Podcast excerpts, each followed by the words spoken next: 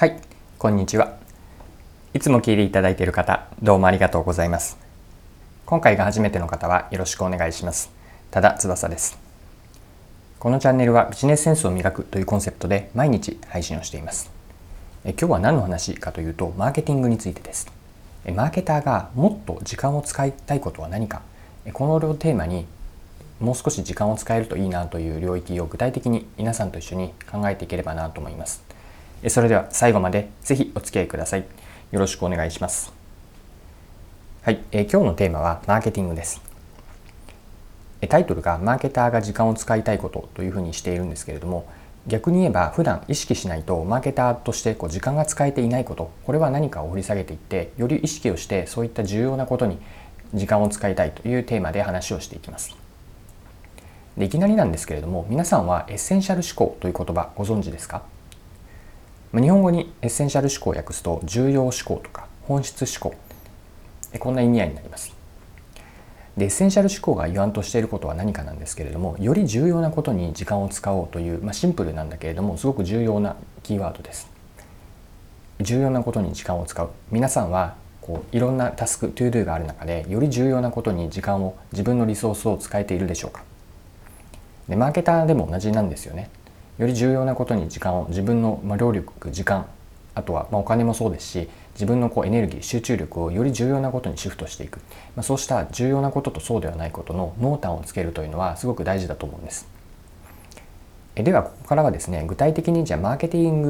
ターとして何が重要なことなのか、どんなことにエッセンシャル思考を実践する上で時間を使いたいかというのを具体的にいくつかご紹介をしていきます。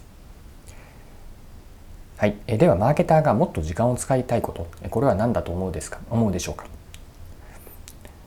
私が思っているのは、マーケティングのプロセスを考えた時により上位のあるもの、ここに時間を使いたいなと考えます。じゃあ具体的に上位のものとは何かなんですけれども、まず一つ挙げるとすると、マーケティングを作る上での前提情報になる、理解になります。それは何かというと、市場とか顧客への理解です。自分たちの商品やブランド、サービスが参入をしている市場です。かつその参入市場だけではなくて、周辺市場も含めた市場の理解をしていきます。市場の中でも特に顧客ですね、すでに、お客さんになっている人たちの理解、あるいはこれから顧客になってくれるであろう見込み顧客、こうした見込みも含めたターゲット顧客をしっかりと理解していく。そのためには時には対話を通じて、どんな問題を抱えているのか、日頃から不満とか不便、不快感、不都合、不安を持っているか、こうした負を見出していく。あるいは顧客が抱えているジョブですね。ジョブというのは日本語に訳すと、片付ける用事、jobs to be done なんですけれども、ジョブは何か、あるいはさらに、顧客が奥に持っている本質的な欲求のようなもの、インサイトは何か、こうした上位としての前提情報ですね。マーケティングの前提情報となる市場とか顧客、あるいはそこにいる競合プレイヤーは何か、顕在的な